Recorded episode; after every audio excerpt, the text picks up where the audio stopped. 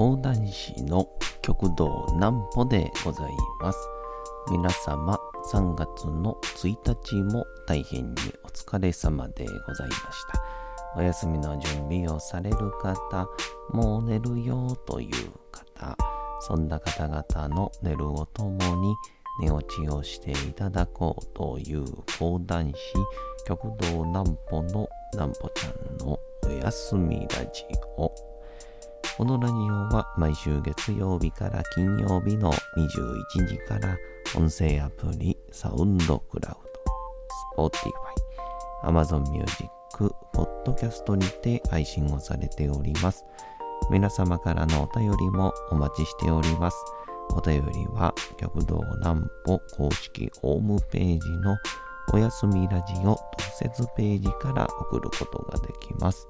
内容は何でも結構です。ねえねえ聞いてよなんぽちゃんから始まる皆様の日々の出来事や思っていることなどを送ってください。ご希望の方にはなんぽちゃんグッズをプレゼントいたしますので、住所、お名前、お忘れなくと、えー、いうことなんですけども、昨日ですかね、えー、ここ最近、まあ11月頃から YouTube で、えー、いろんな、こう、有名人とかを題材にしたやつをお手軽講談という形で展開してるんですけど、あのー、その中で結構初めはあ人の歴史みたいな感じでやってたんですが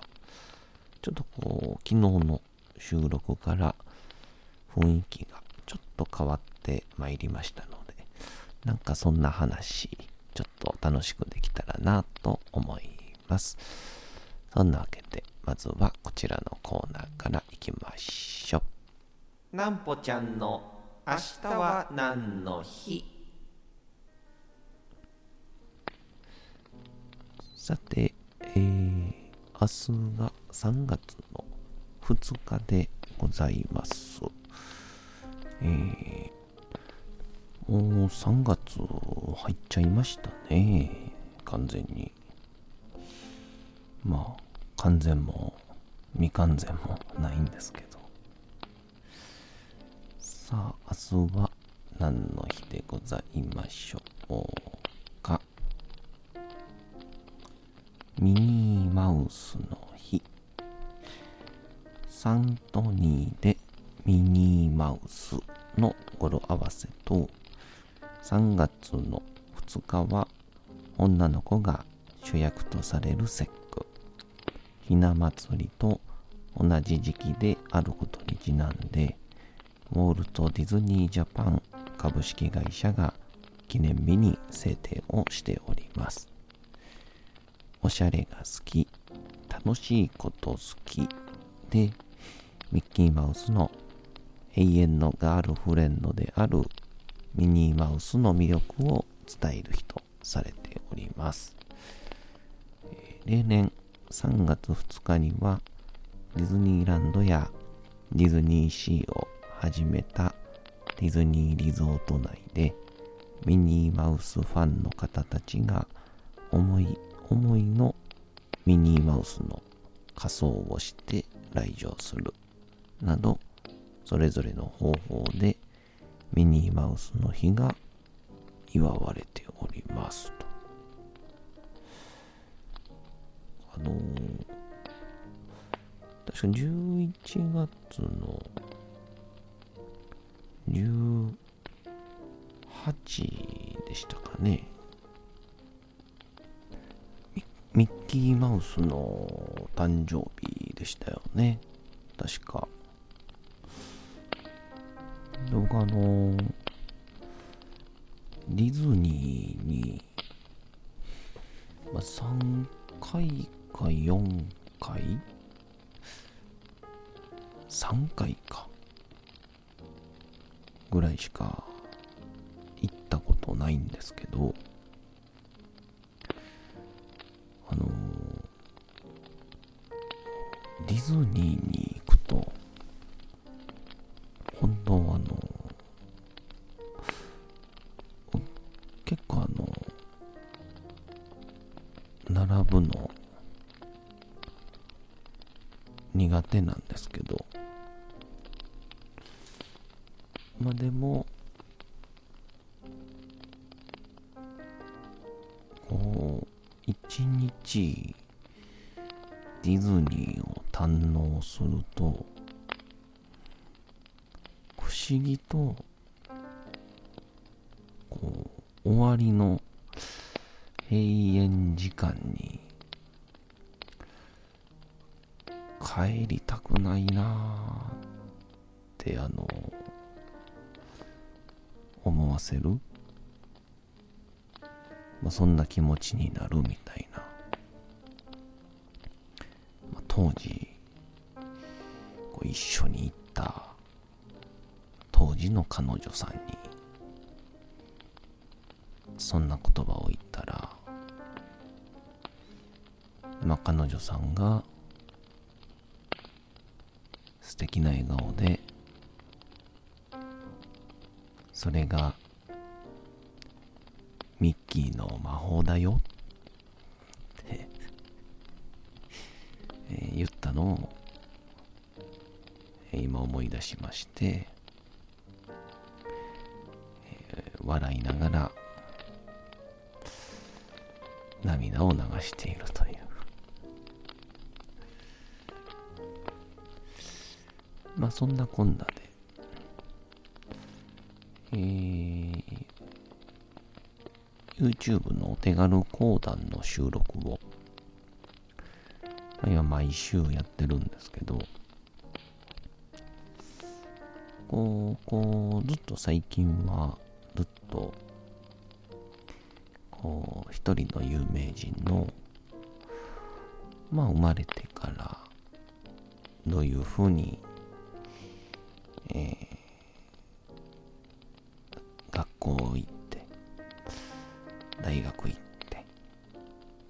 その世界に入って、みたいな感じにしてたんですけど、まあ、ちょうど今、あのまあ、現日本ハムファイターズの監督、新庄剛志ビッグボスが話題なので、まあ、で、数々のまあ、伝説を残してるっていうところから、その伝説をいくつか取り上げるってのもいいんじゃないかなと思って、えーまずはあの有名な、えー敬遠球さよなら。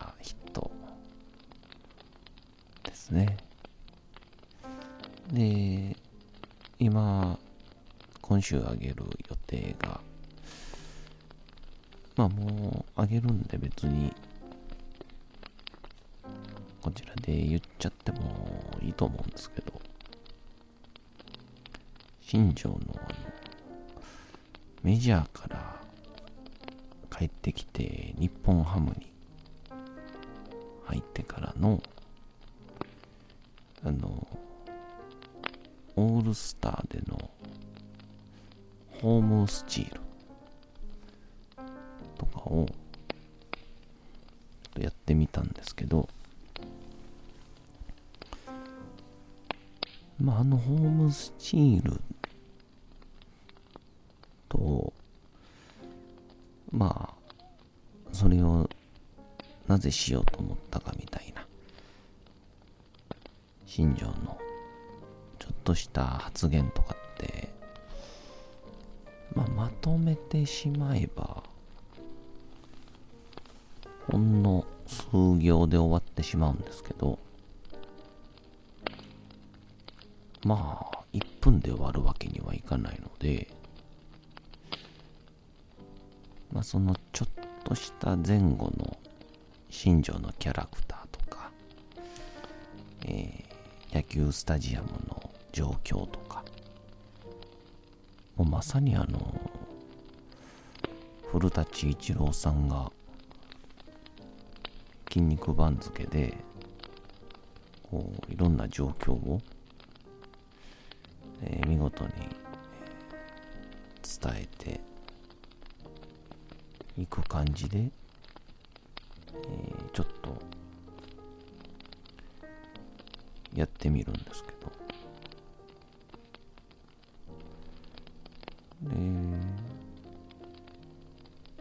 そしたらあ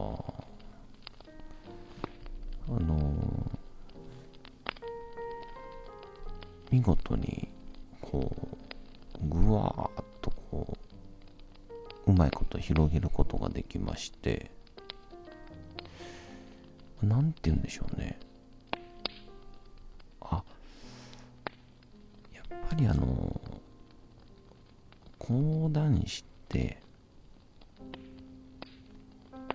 か伝承芸とか伝承者とかいろんな言葉があるんですけど、まあ、一つの分野としてものを大げさに言う仕事なんだなっていうのをちょっと感じましたね。はい、たった一つのホームスチールをまあ、わざわざちょっと調べて背景を説明する、まあ、そこに限らずその一瞬のほんの3秒ぐらいのこともしっかりと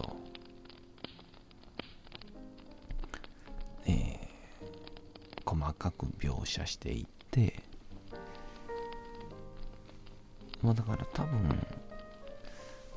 今の映画でいうスローモーションとえー、あのフラッシュバック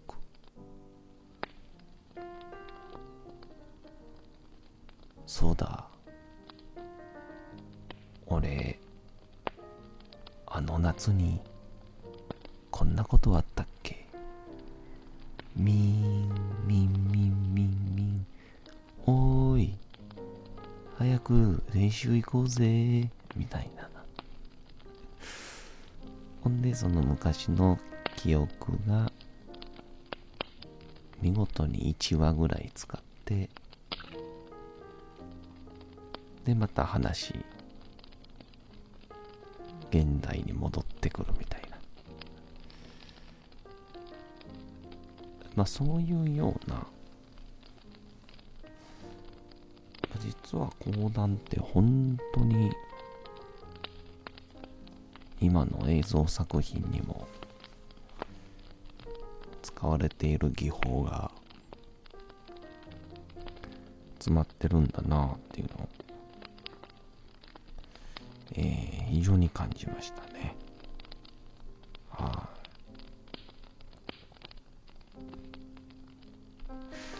あ。みたいなことを話しながら、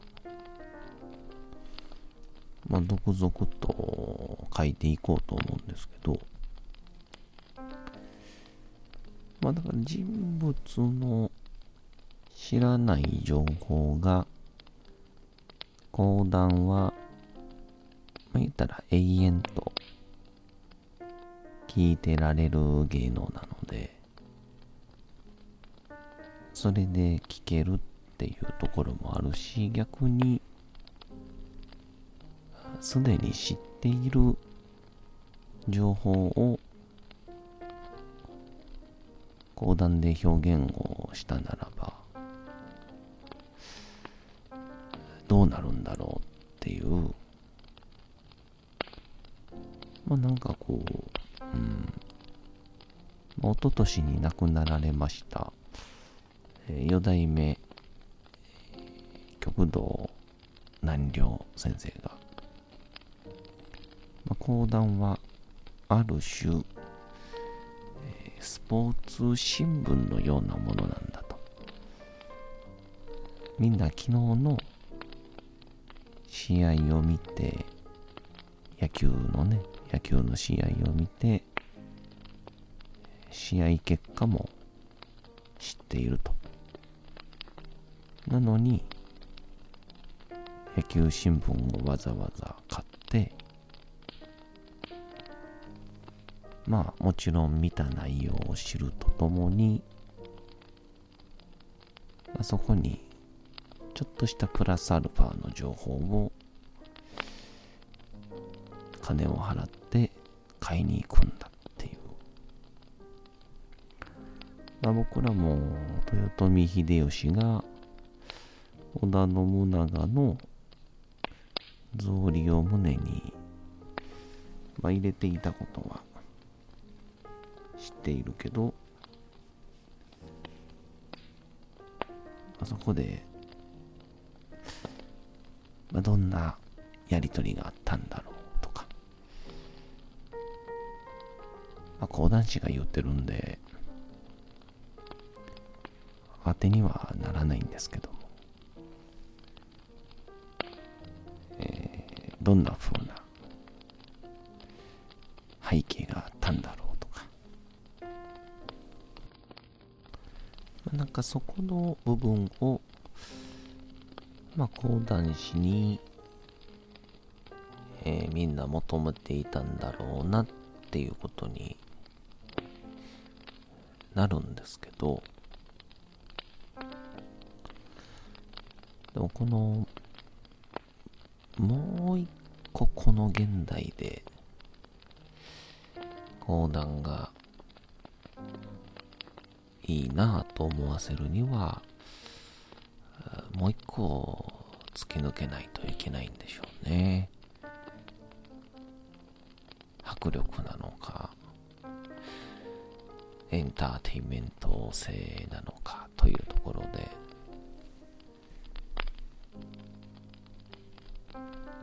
まあ、確実にでもまあそれがねえ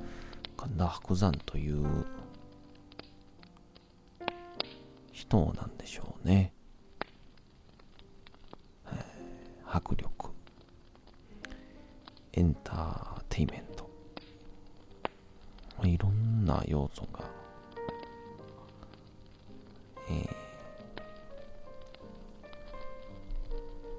盛り込まれているから、まあ、そこまでみんな、えー、こぞって見に行くんだろうなというような感じで、まあ、一応だからちょっと私的にも、あ、これが、まあ、ニーズというより、講談ができる、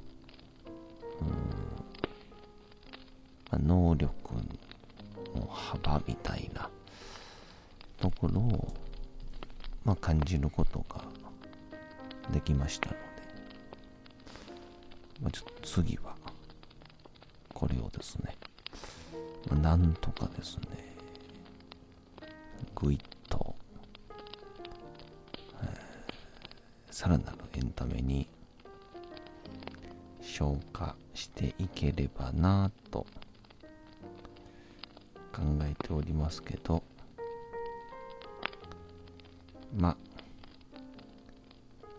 そんな簡単にはなりませんのでそんな期待しないでくださいね。えー、えー、上方講談会上方講談師はまずは楽しいをモットーに自分の欲に従っ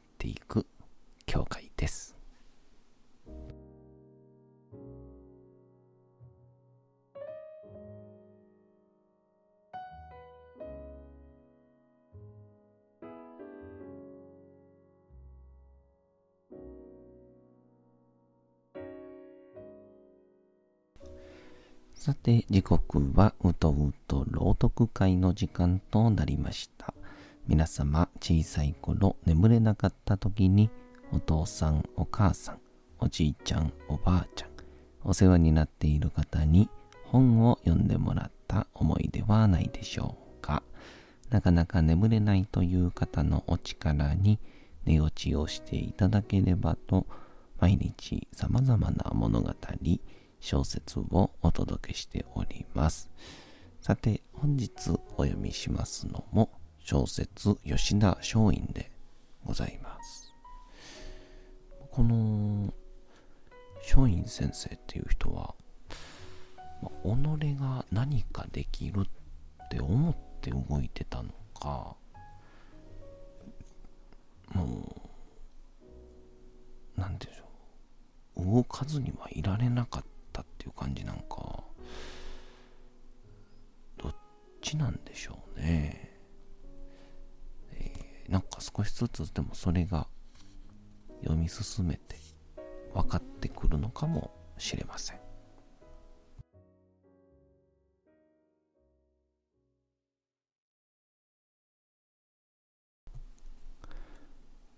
小説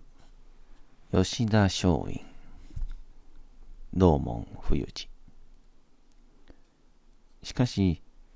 自分の身に類の及ぶ危険も顧みずに断固として僕の安否を尋ねてきたり見舞いの品を送ってくれる者もいた。それは鳥山新三郎宮部定蔵白井小助、土屋少女、小田村式、小倉健作という面々である。この時、栗原良三、桂小五郎、赤川淡水、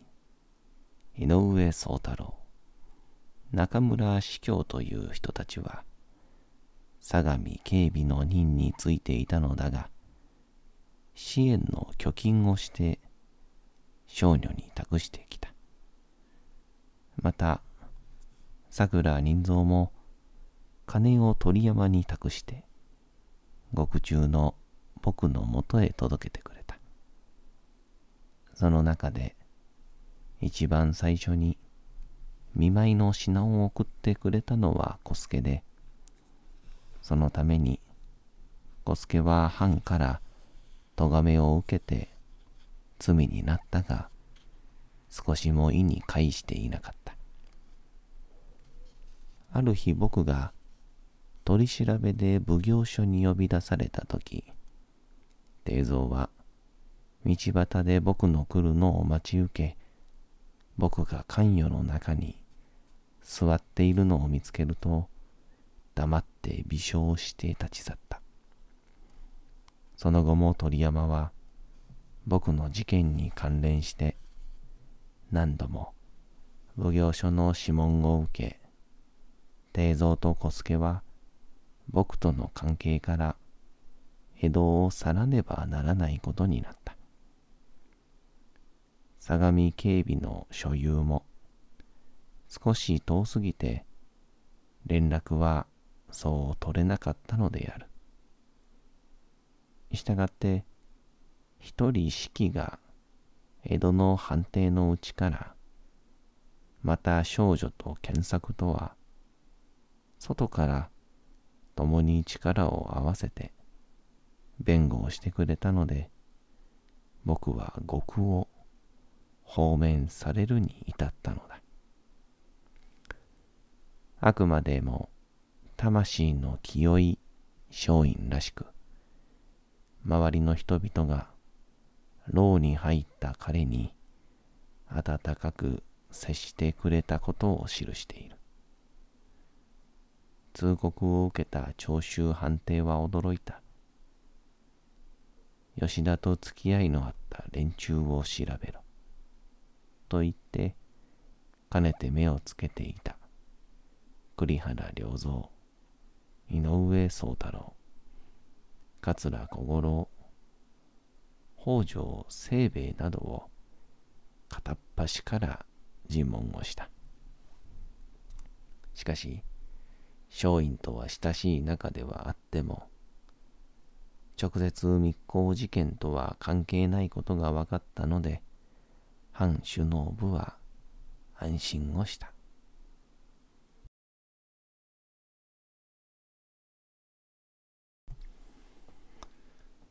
さて、本日もお送りしてきました、なんぽちゃんのおやすみ立ちを。